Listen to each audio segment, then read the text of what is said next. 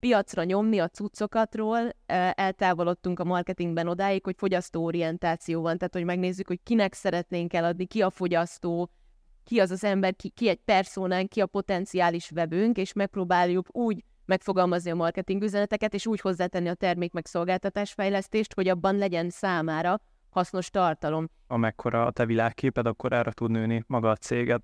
És hogyha az ügyfél az korlátolt, vagy merev, nem mer mondjuk kicsit lazábban kommunikálni, akkor sablonos kampányok tudnak elkészülni.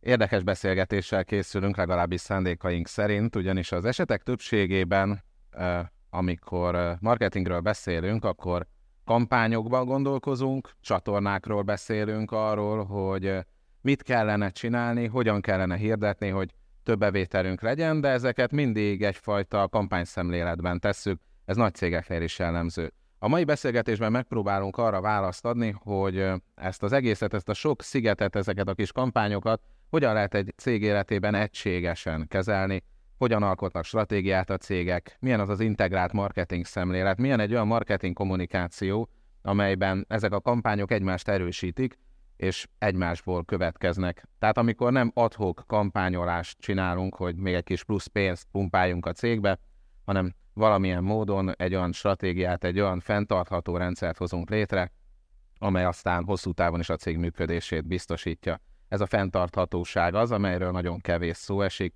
nem csak környezeti fenntarthatóság van, hanem vállalkozási fenntarthatóság is, és hogyha a marketing kommunikáció nem fenntartható, akkor az ugyanúgy a cég életének a végét jelentheti, csak sokkal nehezebb észrevenni, sokkal lassabb ez a végvonadrás. Két beszélgetőtársam van, köszönöm, hogy elfogadták a meghívásomat. Az egyikük dr. Riska Fanni, a Pannon Egyetem marketing adjunktusa. És van még egy beszélgetőtársam, Puszta Rihárd, az Idea Style Marketing ügynökség alapítója. Beszélgettünk arról, hogy mi lesz a mai téma, akkor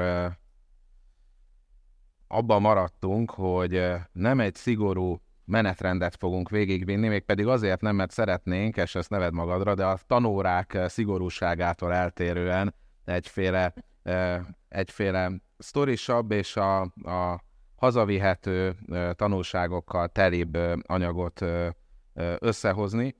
Igazából az első kérdésem az az lenne, bemelegítésként mindkettőtök köz, hogy szerintetek hogyan működik jól egy cég marketing kommunikáció? Tudom, hogy ez órákon át tartható beszélgetés lenne, de amikor, de szerintem azt is érzitek, hogy amikor ránéztek egy cég kommunikációjára, most ez nem biztos, hogy egy audit, de, de látjátok, hogy hogyan beszélnek magukról, akkor van egy olyan megélésed, hogy ez jó, ez egységes, itt valószínűleg van mögötte egy csapat, valószínűleg van egy vezető, és van, amikor meg látjuk, hogy az egész olyan véletlenszerű. Szerintetek mi az, ami megkülönbözteti ezt a két nézőpontot? Mire van szüksége egy cégnek ahhoz, hogy hatékony és stratégiai szintű marketing kommunikációja lehet?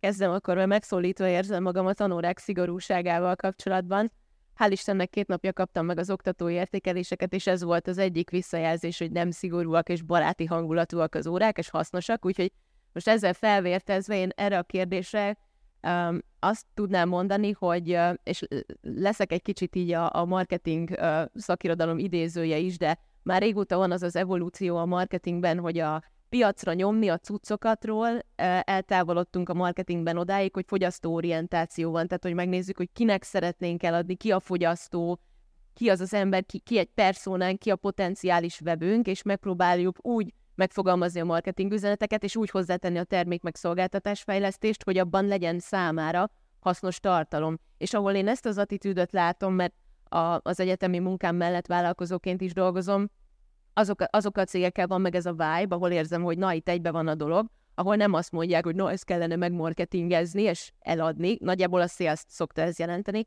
um, hanem, hanem hogy azt látom, hogy tényleg van egy ilyen felhasználó orientáció, néha még a UX, UI is esetleg előkerülnek, mint szavak, hát attól aztán szívrohamot kapok, szóval az nagyon jó jel. Uh, úgyhogy, úgyhogy ez a fogyasztóorientáció részemről. Richard, mit gondolsz? Segítek, az volt a kérdés, mert csak azért mondom, hogy kicsit a kétségbeesés jeleit véltem felfedezni, de ezért lehet, hogy azért, mert sört tettek eléd, és te nem iszol alkoholt. Igen. ami nem gond, mert told majd át ide szépen. Közben óvatosan tegyük el.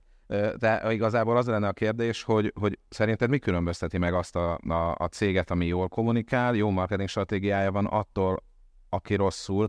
Kicsit szemét a kérdés, mert mint ügynökségi alapító úgy teszem föl, hogy azért én kimerem mondani, neked lehet, hogy nem szabad, hogy sokszor az ügyfél hiba is jelen van egy együttműködésben. Tehát nem mindig, aki tudom, hogy mindenki marketing sérült, és sok a e, nehéz kivitelező, de hogy néha az ügyféllel sem könnyű. Nálatok ez hogy működik? Te azt tudom, hogy szinte egy-két beszélgetés után már tudod egy ügyfélről, hogy lehet-e vele együttműködni. Mik ezek a jelek, amiből kiderül számodra, hogy, hogy ezt a stratégiát, ezt, ezt hosszú távon fel lehet nála tartani? Jó, um, az ügyfeleknél általában érződik, hogy mennyire korlátolt, mennyire nyitottság. A pszichológiából biztos hallottátok azt a mondást, hogy amekkora a te világképed, akkor arra tud nőni maga a céged. És hogyha az ügyfél az korlátolt, vagy merev, nem mer mondjuk kicsit lazábban kommunikálni, akkor sablonos kampányok tudnak elkészülni. Azt látom nagy hibaként sokszor, én azt úgy szoktam mondani, hogy van a belső kör, ahogyan te látod a cégedet, és te látsz értékeket benne, és van a külső kör, amit mondjuk a piac lát rólad. És nagyon gyakori az, hogy belső szemléletből csinálnak valamit, amit jónak gondolnak, az kiemelnek, hogy ez biztos érték, elmondja mindenki magáról, hogy ő rugalmas, ő gyors, ő kedvező, jó kommunikál, de az a helyzet, hogy mindenki ezt mondja magáról a piacról, és hogyha már azt mondod magadról, hogy te profi vagy, vagy te megbízható, vagy pontos, ezt már a potenciális felők nem veszik komolyan, mert mindenki ezt mondja. Um, Általában mi úgy szoktunk dolgozni, hogy ha jön egy ügyfél, akkor arról beszélgetünk róla, hogy játszunk egy játékot, hogy itt van előtted száz potenciális vevő, és győz meg engem, hogy miért téged válasszalak. És az elején mindig a sablókkal kezdik, hát én gyors vagyok, én pontos vagyok, én jó vagyok, és mondom, jó, jó, de ezt, ezt mondja mindenki rólad. Most képzeld el azt, hogy te mit tudsz magadról mondani. És innentől jön az érdekes része, ahol a fejvakarás, meg maga az ötletelés, hogy hogyan tudsz úgy kommunikálni, hogy ez valóban érdekes legyen a piac számára, milyen problémákra adsz megoldást. De a sablóktól eltekintve van egy nagyon fontos dolog, biztos láttátok már, hogy ma, hogy egy cégnek a telefonról fotózott fényképe több lájkot kap, vagy több interakciót, mint mondjuk a megcsinált hideg marketinges szöveg, hideg marketinges beállító grafikussal jó megszerkesztett kép. Ebbe a reklámzajba, ebbe az internetbe ugye a legnagyobb probléma az arctalanság. És használjuk ezeket a stockképeket, a jó beállítottságot, de viszont hiányzik belőle a belső tartalom. Ugyanúgy, ahogy a Covid után ki voltunk éhezve az emberi kapcsolatokra, egy jó beszélgetésekre, és azt veszem észre, hogy azokkal az ügyfelekkel jó együtt dolgozni, a kérdésre válaszolva, akik nyitottak a személyes kommunikációra, vállalják az arcukat, vállalják az ügyetlenségüket, a hibájukat, a sajátosságukat, és arra törekszünk, hogy hát ezt a személyességet hozzuk. És ez gyakran megnyilvánul abba, hogy nem azt a hideg marketing szöveget írjuk meg, hanem mondjuk használunk szlengeket, használunk hát kis, nem azt mondom, hogy ügyetlenségeket, de olyan dolgokat, ami mondjuk egy spontán beszélgetésben simán megtörténik, így az az érzeted a túloldalról, a monitor túloldaláról, hogy ez ember meri magát adni. És aki merev, és aki nem mer ennyire játékos lenni, az, az általában nem viszik túl messzire. Én úgy fordítom le, bocsánat, ne feled a szavat, csak úgy fordítom le, hogy nagyon hasonlóról beszéltetek, mert Fanit azt mondtad, hogy a fogyasztóból indulunk ki, Rihár meg, meg arról beszélt, az őszintességről beszélt, és a kettő között nekem van összefüggés, de valamit szerettél volna. Ha, rákapcsolódva erre a tartalomgyártásra, hogy azt is gyakran észreveszem, hogy amikor egy cég együttműködik egy marketing tanácsadóval, vagy egy kivitelezővel, akkor egy dolog, hogy persze outsourcing, tehát kiszervezi a tevékenységet, de az a fajta mentalitás, hogy jó, hát akkor ezt oldjátok meg, az egy rossz jel. Tehát, hogyha ez egy együttműködésben valósul meg, és úgy tekint rá egy cég a marketing kommunikációra, mint egy stratégiai elemre, hogy az tulajdonképpen egy szolgáltatás csomag, amit ő amúgy nyújt a fogyasztóinak, hogy én tartalmat gyártok nektek, és én ezt szolgáltatom, akkor ebből egy olyan minőségi tartalomgyártás lesz, és olyan uh, kifejezésekkel, szavakkal, ami tükrözi a márkaértéket, és ez még egy jó irány, hogyha nem full kiszervezi, hanem azt mondjuk, hogy gyertek, segítsetek, és csináljuk együtt. Vagy egy partner, közös ötletelés. Igen. Igen, benne van a lelke a vállalkozónak. Igen. Jó, hát most akkor gyakorlatilag azt mondtad, hogy a marketing az egyfajta szolgálat is lehet az ügyfelek felé. Hogyha itt lenne a Puzsér Robi, akkor konkrétan föl kéne a színpadról szegényt locsolni, mert mondta nekem, hogy ugye a szakmák leghitványabbik a miénk.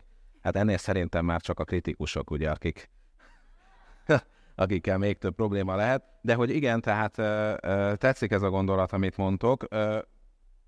A konkrétumok szintjén nekem erről az jutott eszembe, hogy együtt dolgozom most egy magánklinikával, és náluk a, a nyitási stratégiánál ugyanezeket, amit Richard mondott, nagyjából végig próbáltuk venni, hogy milyen erőnyeik vannak, és nagyon érdekes volt azt látni, hogy egyébként egy nagyon marketingorientált uh, tulajdonosi kör van, akiknek már több vállalkozásuknál dolgoztam, tehát ismerik nagyjából az alapokat, de mégis nagyon gyakran olyan válaszokat kaptam, amivel marketingesként nem sokat tudok kezdeni, például azt, hogy a gépek mennyivel jobbak, mondjuk egy átlagos lézerszörtenyítő másfél millió, ezek 10-15 milliós gépek, vagy hány milliárd forint ennek a klinikának a fölépítése, és igazából minden gondolatuk mögött az volt, hogy ők szeretnének minőséget adni. És nagyon nehéz volt átfordítani őket arra, hogy ez nem érték.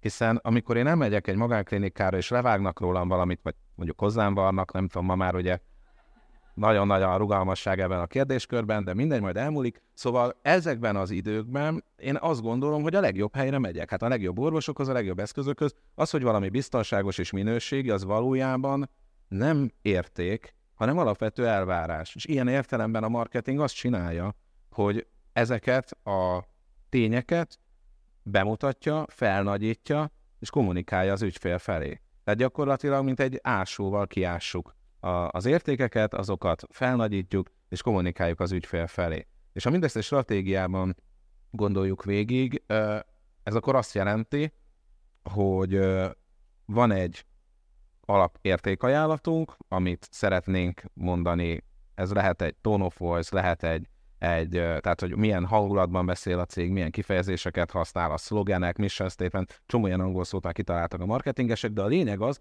hogy van egy egység arról, egy arculata a cégnek, hogy hogy néz ki. Ez szerintem mindenki elhiszi, hogy ez így jó. A probléma az, hogy ezt hogyan lehet valójában marketing szolgáltatókkal a piacon megmutatni. Mert én azt tapasztalom, és aztán a hosszú monológnak vége, csak hogy miért így teszem fel a kérdést, nem ellenetek szól, de azt tapasztalom, hogy bár a katázásnak nagyon nagy előnyei voltak adójogi szempontból, de nagyon sok magán szakember jött létre, azok a fajta stratégiai együttműködések, amikre szükség lenne, nem jellemzőek, maga el volt az ember, megkereste a havi fél egy sosem dolgozott ügynökségi környezetben. Ő egy tök jó szövegíró, grafikus, gamification designer, UX-es, hírlevél szoftvert használ, vagy használó, teljesen mindegy, de soha nem dolgozott csapatban. És az összes ügyfelemnél ugyanaz a probléma, nem találunk csapatot, nagyon nehéz csapatot építeni. Az ügynökségek azt állítják, hogy komplexek, de ezt szerintem ti se hiszitek el, meg valószínűleg ők se hiszik el, akkor mindenhez értenek. És a nap végén ott állunk, hogy ki tudjuk találni esetleg ezeket a nagy szavakat, amiket mondtam, de egyáltalán nem tudjuk megmutatni a piacnak. Van-e valami olyan ö, trükk, vagy nehezet kérdezek, ö, és valahogy marketingesek vagytok, tehát valahogy kifogjátok a válaszból magatokat majd ö, mosni, de hogy, de hogy, hogy igazából van-e valami olyasmi, ami segítheti azt, hogy ö, akár ezt ö, kis és középvállalkozói szinten is képviseljük? Vagy, vagy mondjuk azt, és akkor ha haza is mehetnénk, hogy igazából a nagyvállalatoknak a játékszere az, hogy integrált marketing stratégiájuk legyen. Most milyen gondolatokat indítottam el? Jó gondolatokat indítottam el, vagy most szomorúak? Sokat jobban örültem van egy egymondatos kérdésnek, de van őszintén. Hát, tetszik? E, e, ez egy mondat volt, mert pontos veszőket használt ja, a filmet. Jó, jó. Okay. Um, hát um, igen, van az, um, biztos ismeritek azt a felmérést, amikor uh, kimutatták azt, hogy uh, a feleségek nagy része a, helyet, hogy szeretlek drágám, szívesebben hallja, hogy drágám, te fogtál? És nagyon gyakori az, hogy gondolunk valamit, hogy amit a piac hallani akar, és abba az irányba indulunk el helyette, viszont hogyha megvizsgáljuk, hogy érzelmi lények vagyunk, hogy mi az a megfogó érzelem, ami úgy mozgat, ami úgy jár minden nap a fejünkbe, és azt kommunikáljuk ki, hatékonyabbak vagyunk. Na most az, hogy milyen megoldó kulcsot trükköt mindenki szeretné a, azt a kérdést, arra választ megkapni, hogy most mitől fog kirobbanni, mitől lesz jó. Én nem vagyok ilyen varázsló, hogy ezt meg tudjam mondani egy mondatba. Nekem azt jutott eszembe, van egy öreg prof, aki ilyen konferenciákon mindig nagyon hangzatos anyagokat visz, de a hallgatóival csináltatja meg, és akkor ugye szokott lenni ilyen kérdés-felek szekció az előadások után, és akkor egyszer kérd, feltették neki a kérdést, hogy hát hogy lehet, hogy ez a kutatás, ez így, meg úgy, meg ezek lettek az eredmények, és nagyon zseniális volt a válasz, azt mondta, hát ez az, hogy lehet? És akkor mindenki elkezdett gondolkodni, és most mikor feltett először a kérdés, hogy hogy lehet csapatot építeni, hát ez az, hogy lehet? Ugye ez a feladat, amit meg kell oldani a minden marketingesnek, tanácsadóként, marketing stratégaként dolgozónak, hogy csapatot kerítsen, mert ez egy adott piaci helyzet, szóval fanyaroghatunk, hogy nagyon az ügynökségek nem olyan ügyesek, meg nem tudom, de van egy csomó jó szakember Magyarországon is, és, és egy, ö, egy céggel, amikor elkezdek én is együttműködni, akkor ez az első, hogy a cégek mindig azt hiszik, hogy egy személybe vagy programozó, grafikus, PPC-s, szövegíró, UX, UI designer, stb. És az első, hogy szembesítem őket, én többségében KKV-kkal dolgozom együtt, hogy nem én leszek az Atya Úristen, az atya lehet, de az urat meg az Isten mi meg kell hozzá keresni, mert abból lesz akkor egy, egy jó marketing csapat, és szerintem ez egy nagy kihívás, mert ebben a fragmentált piaci környezetben kell a marketingeseknek megtalálni a, azt a kombinációt a kivitelezőkből, akik az adott cégnek a lehető legjobban leszállítják a projektet, és ez nagyon melós, ez, e, ehhez kell a sör. Amúgy még egy gondolat ehhez, tehát, hogy mondjuk a csapatépítéshez, Nálunk a cégen belül az a policy, hogyha bármi van, akkor, akkor is kedvesen, szeretetesen beszélünk a másikkal. Ez most buzisan hangzik, lehet, de, de komolyan, tehát hogyha megvizsgáljuk, hogy mi emberek mire vágyunk, ugye nyugodtságra, szeretetre, békére, mindenkiben ott él egy ö, nagy gyerek tulajdonképpen, egész, ö, egész életében megmutatkozik annak az emberek, aki nem kapott mondjuk elég szeretetet, és hogyha valahol megkapod ezt a törődést, akkor öm, e, ott elkötelezett leszel, és mi ugyanezt a policit folytatjuk házon belül, és az ügyfelekkel is. Na most, hogyha mi együtt dolgozunk egy másik ügynökséggel, én mondjuk nagyon szeretem azokat a, az embereket, akiknek baromi szar gyerekkora volt, mert azok az emberek tudják az értékeket, és öm, olyan ügynökségekkel, akik, öm, akiknek mondjuk a nulláról küzdötték fel magukat, és nem kapcsolatrendszer ajánlás alapján, azok mondjuk sokkal jobban tepernek az olyan, mint az etióp gyerek egy falat kenyérér, őknek is sokkal fontosabb egy győzelem. Úgyhogy én mondjuk először az ember szoktam megvizsgálni, mert a szakmai részét az hozzá lehet tenni, viszont hogyha az a belső, belső kis dolog nincsen meg, akkor a többi is előbb-utóbb borulni fog. Hogyha ha már az ember, ez egy nagyon-nagyon fontos dolog, és előtte meg nem szabad megspórolni az ajánlatkérő köröket, tehát kiküldeni 20 grafikusnak, 20 szövegírónak, 20 marketingesnek, 20 PPC-snek, és szépen leülni és egy Excel táblába összesíteni, ki mit ajánl, mennyire ajánlja, utána pedig az fog végül is dönteni, hogy a nap végén, hogy milyen az emberi tényező, de így, ugye az volt az alapkérdés, hogy hogy lehet csapatot építeni, hát így szisztematikusan, úgyhogy ez nem egy ilyen villámcsapás alatt lesz, uh, most van uh, mindjárt 11, és akkor délután kettőre egy marketing csapatom, hanem ez hosszú idő. És uh, amikor valakinek leesik ez, hogy hú, meg, megmarketingezem a, a márkámat, akkor azt hiszi, hogy ez nagyon rövid idő, a, a türelem egy kulcs a csapatépítésben, hogy legyen idő kivárni a jó szakembereket. Már szerintem merem elmondani, hogy miket vontam le ebből. Az egyik, hogy ugye valaki, akinek doktor van a neve, előtt a sört jóvá hagyta nekem, ez volt az első, és aztán, hogy Rihárd olyan kedveseket mondott, hogy szinte azt akarta, hogy megöleljen. De, de valószínűleg ö, ö, szakmai dolog is hangzott el, nekem ö, mindebből az ö, jött át, hogy van egy most marketing stratégaként, vagy igazából szavakat használunk, mert te mondjuk kimész, mint egy ügyvezetője egy cégnek, vagy te adjunktusi szerepedben előadásokat tartasz, vagy valaki marketing stratéga, vagy csak online marketinges. Szóval vannak szavak, de igazából a nap végén, mint hogyha mindannyiunknak egy kicsit ilyen egy hatékony projektmenedzseri szemlélet kellene, hogy legyen. Legalább az elején a projektnek össze kell raknunk, el kell indítanunk egy csapatot, mérési rendszereket kell alakítani, hogy mit mérünk, mit nem, és, és végig kell vinnünk ezt a projektet úgy, és ez nem csak kampányokra érthető, hanem az ügyfélnek a kommunikációja a nagy projekt, hogy, hogy az ötlet résztől a kivitelezésen át a mérésig mit csináljuk. Tehát azt érzem, hogy már nagy szavakat használunk, a nap végén mi csak projektmenedzserek vagyunk, annyiban kicsit ö, többről van szó, hogy mindezeket megelőzi egy edukáció szakasz az ügyfél felé. Hogy megértse azt, ami igazából nem az ő szakterület, és nem kell, hogy megértse, vagy nem kell, hogy tudja, azt kell, hogy megértse, hogy, hogy milyen szakterületek vannak, és mi miért nem értünk mindenhez. Én azt szoktam mondani az ügyfeleknek, hogy amikor elkezdünk dolgozni, azzal nem kevesebbet fog költeni, hanem, hanem többet. Tehát, hogy általában azt gondolják az emberek, hogy jön egy szakember, és akkor majd kevesebből behozzuk ugyanazt a szar eredményt, mint eddig. Az nem perspektíva, hanem akkor valójában el kell kezdeni más csapatokkal, több embert bevonva komolyabb együttműködéseket létrehozni.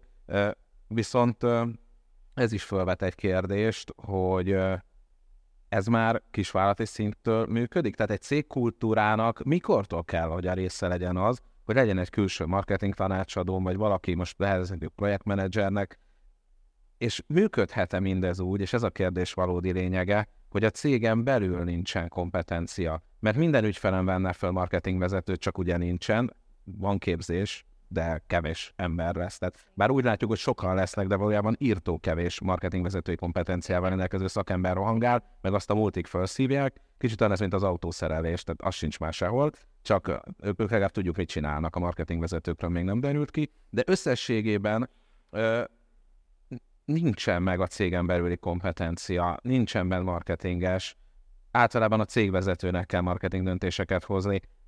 Ez mennyiben hátráltatja a munkát? Van, hogy jó gyakorlat lehet az, hogy fejleszti magát a cégvezető, vagy minél hamarabb vegyen fel egy marketinges? Mit gondoltok erről?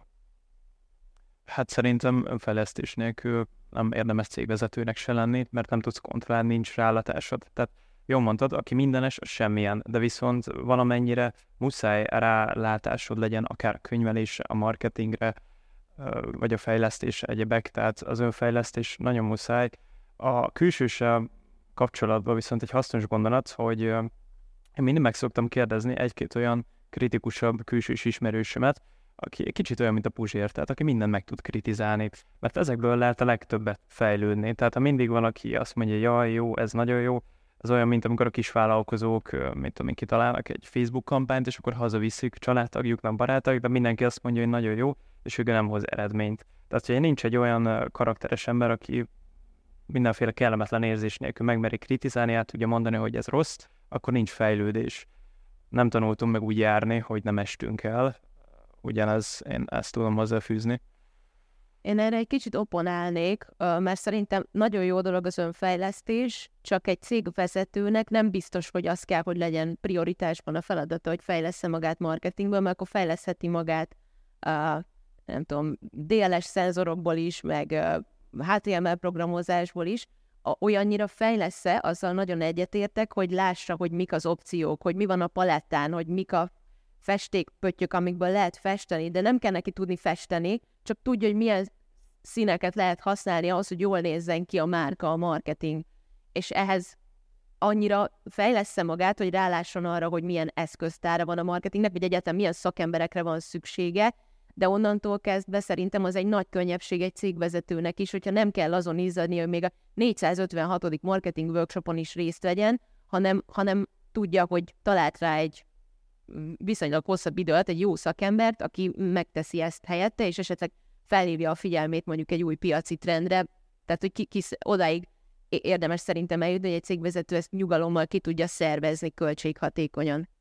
Oké, okay, akkor van még az a szint, amikor nem tudok fölvenni egy marketingvezetőt, nem tudom megfizetni, vagy még nem akkor a szervezetem, és akkor még nagyobb szükségem van ügynökségre, stratégára, tanácsadóra, mindegy, hogy nevezzük, hogyan kell ezekkel együtt dolgozni. Mert nekem is van egy metodikám, amit az évek alatt kifejlesztettem, de nem vagyok benne biztos, hogy jól csinálom. Úgyhogy ez a kérdés most kivételesen őszinte, tehát tényleg kíváncsi vagy, mert értem, hogy tényleg kíváncsi vagyok arra, hogy, hogy, hogy tudunk-e találni egy, egy, egy megoldást erre, vagy valamilyen új irányvonalat, mert hogy azt is látom, hogy aki jó szakember, annak vannak melói, és nem fog tudni rád összpontosítani, mint megbízó. Fog veled foglalkozni a időkeretben. Igen. De előre te nem tudod megmondani, szerintem ő sem, hogy ez havi 10 óra vagy 20, tehát egyikünk se tudja, és nem érek rá az egyik nap, mert akkor más ügyfelezem, de neked akkor van rám szüksége, tehát hívsz, tehát engem még 7-8-kor is messengeren, telefonon, változatos helyeken szoktak uh, zavarni. Uh, Bocsi. Amikor István hív, annak külön örülök természetesen, de hogy, de hogy igazából uh, az a helyzet, hogy nagyon nehéz szerintem meghatározni, és nekem nincs erre válaszom, hogy milyen gyakran kell meetingelni, hogyan fogok én be, annyira bekerülni a cég vérkeringésébe, hogy legyenek önálló ötleteim, de nem megy el túl sok időm, és nem kell számláznom túl sokat, amikor pedig mondjuk az a meeting az operatív természetű. Van erre valami trükk, amit ti megtapasztaltatok? Az is lehet válasz, hogy nincs, csak kíváncsi vagyok, hogy szerintetek hogyan lehet jól együttműködni olyannal, aki kebelen kívüli, tehát külső szakember, de mégis sokat bízunk rá, mert házon belül még nincsen képített marketing kapacitás. Uh, kell ugyanez a keresés, tehát hogy nem biztos, hogy az első szakember, akivel teszett ez a marketing sérültek kifejezés, akivel elkezdtem együtt dolgozni, nem kell hozzáragaszkodnom, hogyha rossz az üzleti kapcsolat, lehet, hogy másik cégnek, meg másik marketing vezető jó, csak pont nekünk nem jó a flow, uh, akkor, akkor lehet nyugodtan váltani is. Nekem ez jutott eszembe erre a kérdésre. Hát um, igen, most nehéz elmondani azt, hogy most hetente kell egy meeting, vagy három naponta, mert nem tudjuk a volument, a mennyiséget. Amikor van egy terv, mondjuk mi azt szoktuk alkalmazni, hogy leírjuk azt, hogy mondjuk mi a menet, mi a munka, ki mit csinál, és akkor naptárban ilyen idő, időszakokat jelölünk ki, hogy akkor mit, hogyan egyeztetünk. Amúgy pedig maga a szervezés az nagyon nehéz, én az egyik legtöbbet a nevelőanyámtól tanultam, Katitól, aki a legpraktikusabb háziasszony volt, és mindig mindenre volt ideje. És megtanultam tőle például, hogy mindig, hogyha neki beérkezett egy új információ, hogy egy teendő, vagy visszahívni valakit, akkor ő ezt így egy, egyből fölírta a naptárjába, hogy ekkor. Az volt a szabály, hogyha valami 3-5 perces dolog, azt azonnal megcsinálja, a többit meg beírta a naptárjába, és azt mondta, hogy figyelj Ricsi, az a baj, hogyha egy dolognál, kettőnél, háromnál többször gondolsz rá, mert akkor az elkezd nyomasztani. Akkor az van, hogy este tízkor is forgolódsz, nem tudod, mit kéne megbeszélni, hogy kéne megbeszélni, és Kati nagyon praktikus volt, ő mindent leírt. Ezáltal én ezt megtanultam tőle. Nem tudok nagy neveket mondani, hogy most milyen nagy időmenedzsement könyvet olvastam el. A házi asszonyok szerintem ebben nagyon profik, viszont az, hogy általánosságban mondani, hogy most külsős bedolgozókkal milyen rendszert lehet kialakítani, erre én nem tudok egy általános szabályt így mondani. Szerintem ez kicsit szituációfüggő. Igen, viszont jó volt, amit mondtál, ezt hogyan lehet a szorongást csökkenteni. Na, na például pont ezért tettem fel a kérdést kicsit önző módon, mert velem pont ez van, hogy mindig azt érzem, hogy egyik ügyféllel se foglalkozom eleget, és lehet, hogy emiatt, mert nincsen, sokszor van, aki nincsen beírva a naptárba, és akkor azt a helyet elfoglalja valaki más, és ilyenkor szombat-vasárnap jutunk el oda, hogy dolgozunk. Amúgy ez egy gondolat, hogy a, ugye a meditációs gyakorlatok is pont erről szólnak, hogy azt a sok dolgot a fejedből, azt így tüntesd el valahogyan. És um, hogyha mindent leírsz, akkor nincs mi nyomjon, és amikor egy adott dologgal foglalkozol, akkor tényleg az az egy dologgal tudsz foglalkozni, és nem azon tudsz, hogy ezt visszahívom, úristen, azután mit kell csinálni, mert meg van nyugodva, hogy ott van a kis határidő napod, vagy valakinek egy jegyzetfüzete, vagy bármi. Van, aki mondjuk azt szokta csinálni, hogy az irodában és a lakásban négy-öt jegyzetfüzete van, és akkor mindig bármi van, azonnal leírja, aztán a nap végén összefésüli őket. Én is, amikor mondjuk naponta 20 órákat dolgoztam, és ezt bevezettem, igaz Kati 8 évig verte a fejembe ezt, de nem hittem el. De amikor ezt bevezettem, akkor utána meg azt vettem észre, hogy tudok fel annyi dolgozni, és mindenre van időm, és az ügyfelem meg nem azt mondja, hogy az meg Ricsi, mert megint nem vetted fel ezt a telefont, és meg két napja hívogatlak, hanem jó érzéssel van, mert tudtam rá időt szánni, és jobbakat aludtam, ergo másnap minőségi ötleteim voltak. Hát köszönöm szépen, hogy beszélgettünk, nem gondoltam volna, hogy ez alvásig fogunk aztán a, a, a végén eljutni, de, de, de valahogy logikusnak tűnt, aztán majd amikor visszanézzük, akkor lehet, hogy fogjuk a fejünket. Köszönöm szépen a vendégeimnek is, hogy eljöttek dr. Riska Fanninak és Puszta Rihárnak, és köszönöm, hogy meghallgattak minket.